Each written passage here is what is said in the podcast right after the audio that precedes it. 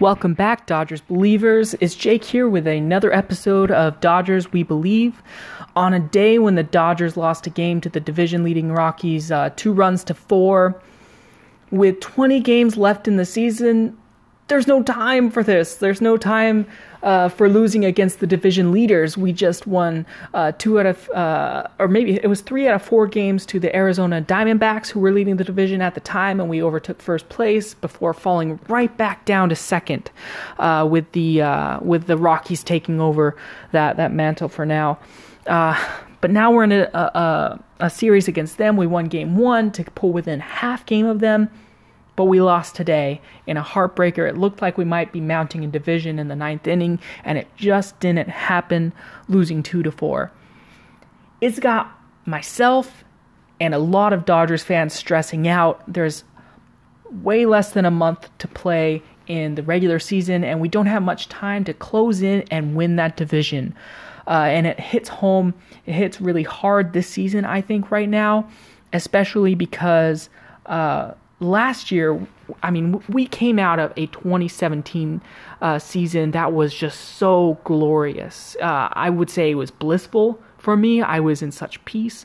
The last few, few years of winning the division, it would usually come down to the last couple weeks. We had the Giants chasing us, we had the Diamondbacks chasing us, and uh, at least for a good part of last season, we had the Rockies uh, uh, chasing us, but not that long. It seemed like by uh, right after the All Star break, the Dodgers had it in hand in 2017. Uh, we were just so spoiled. We were so spoiled. This was a division that was the the Dodgers, and we knew it. They this time last year, I think they had a losing streak of over 10 games, and we had lost something uh, something ridiculous. I don't have the stat in front of me, but off the top of my head, I think it was like 14 of 16 or around there. It could have been worse. It could have been more, but we weren't that worried. We were a little bit worried. There was some chatter for maybe two or three days towards the end of that losing streak, but the Dodgers picked it up again. We were still winning by with over 100 wins by the end of the regular season.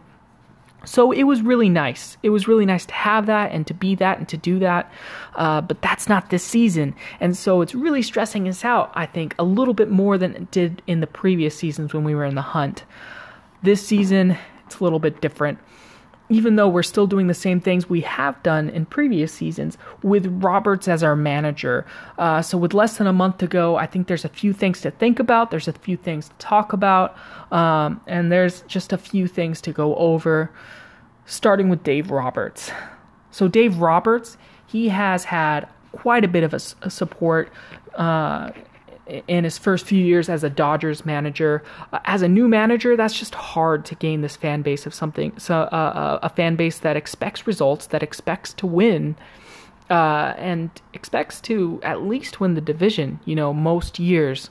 Uh, so for Dave Roberts to come in immediately win the division, immediately get to the National League championship, and then go to the World Series lost to both of those, but got to both of those. And the World Series is one that Don Mattingly had never got to as the Dodgers manager.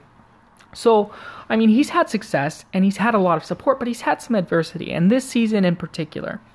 So, I've been hearing around from some articles and especially on Twitter, uh, some criticism of Roberts and some that I, I might kind of agree with. For the most part, I am really focused on our defense and really focused on pitching as a Dodgers fan. I really appreciate the art of pitching. I really appreciate not making errors and the beauty and the art of just dominating dominating a game on the opposite side of the offense. But that's not where the Dodgers are struggling struggling that much right now. That's not really what's amplified right now. I think the offense is what we need to focus on. And on the offense, Dave Roberts has gotten a lot of flack for changing up the lineups, and I might have to agree with a little bit of that. You look at his season, you look at the Dodger seasons this season, and you find that the Dodgers have only put out the same lineup 1 through 8 six times. Six times total. That's not six games in a row where he put out the same lineup. That is one, two, three, four, five, six games total throughout the season where he put in the same lineup. So baseball purists, old school baseball uh, minds are coming with criticism saying, hey, these are professional ball players. They're getting paid millions of dollars, but they're still human. They're still human. They still need to find consistency in their it, while they're comfortable. They still need to find offensive production when they feel comfortable and where they're at. And now the Dodgers they're an analytically minded team, a statistically minded team, and so Roberts, you see it in his bullpen. He is switching out guys from the bullpen all day long. As soon as that starting pitcher goes out, if the starting pitcher goes out in the sixth inning, you might expect to see 10 or 12 guys come out from the bullpen. That could be wrong, but that's at least what it feels like. He's going out there all the time. Now, I don't necessarily disagree with the matchups from the bullpen. I think that's probably a good thing. If it doesn't make the game slower, I don't care. If I'm watching the Dodgers for four hours in a day, that's great to me. I can multitask, do other things, but I love watching the Dodgers.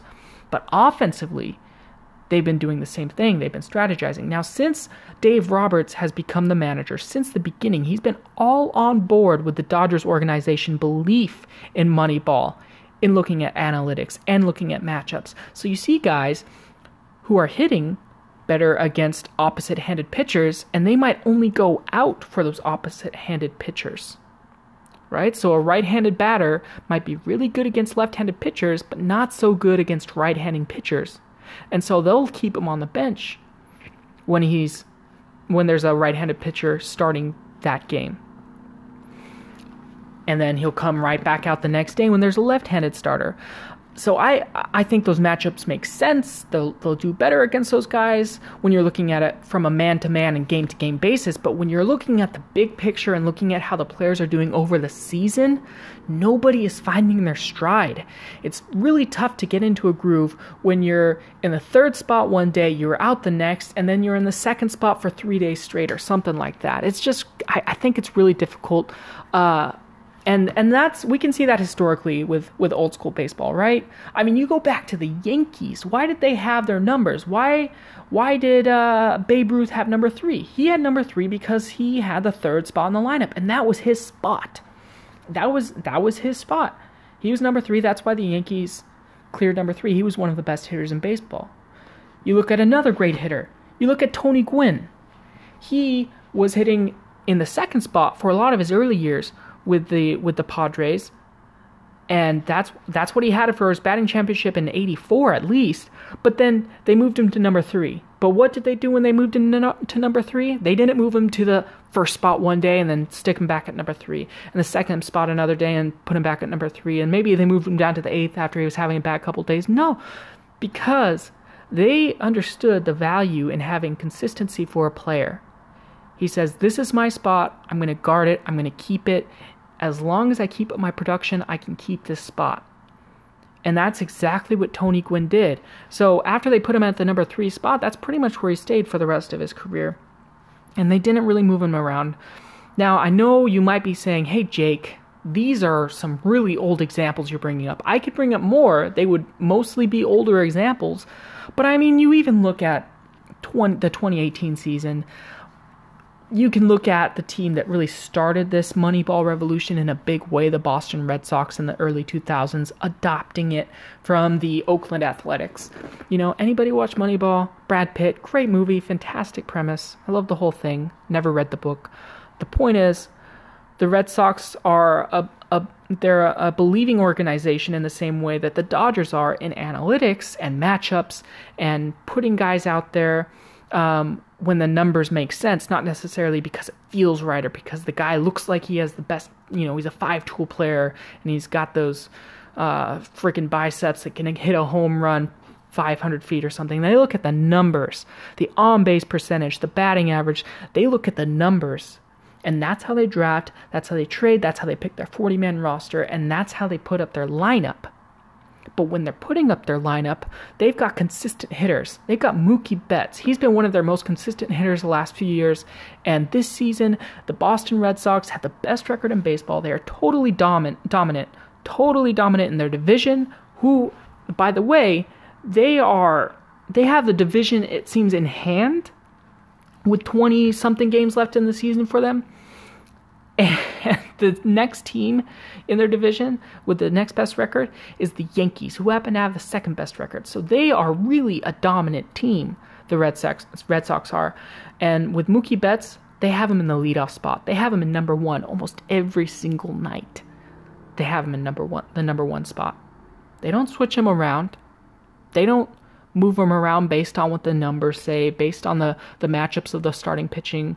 They say, Mookie Betts, you are our leadoff hitter, and that's where you'll stay. And he has found production hitting over 300 this season. The Dodgers haven't done that. Roberts hasn't done that. Maybe it's him exerting control, maybe it's him not not taking control. I don't know what it is exactly actually i think I, I, have a good idea. I think it's all about matchups and statistics and the analysis of, of what they're doing.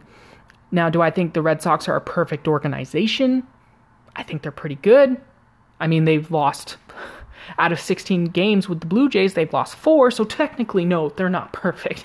But they're a great organization and i think we can learn a lot from them especially since the dodgers have some of the best talent some of the best players that money can buy Thank you, Magic Johnson, right? So I think that the Dodgers could value from some consistency. I don't think Roberts disagrees with this. In fact, just today he was asked by a reporter if he was if he thought that the Dodgers could win the division uh, with the lack of run production that we've had in the last 10, 15 games. And he said, no, we can't win the division. Uh, so I think Roberts agrees with the solution. We're not dominant. I mean, we're a good team, right? The Dodgers are a good, solid team. We're we're putting out a good product. Uh, every single every single game, we have a chance to win every single game.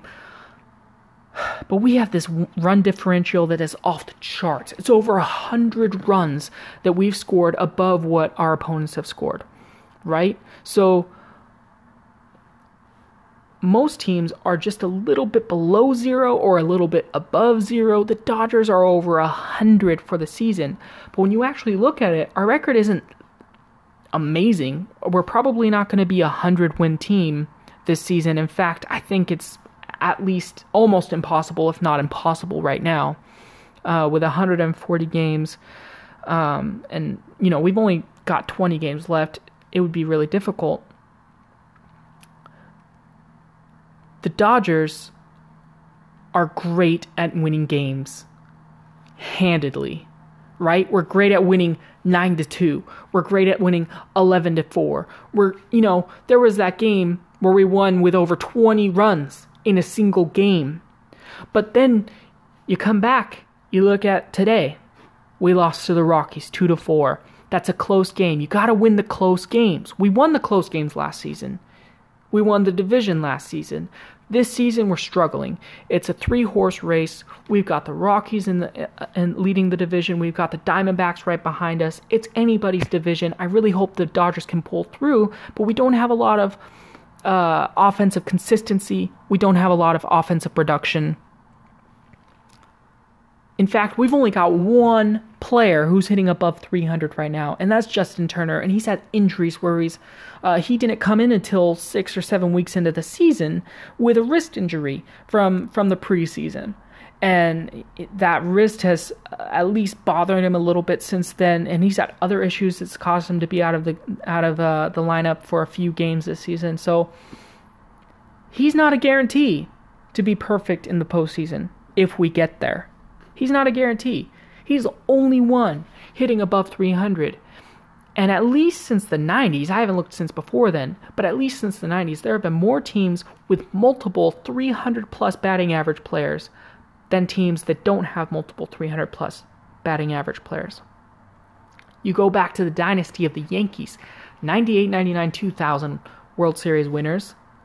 They had two guys. They had Derek Jeter, they had Bernie Williams you say that's the 90s, it was a different time, whatever. You go back to last season Dodgers versus Astros. Guess who won?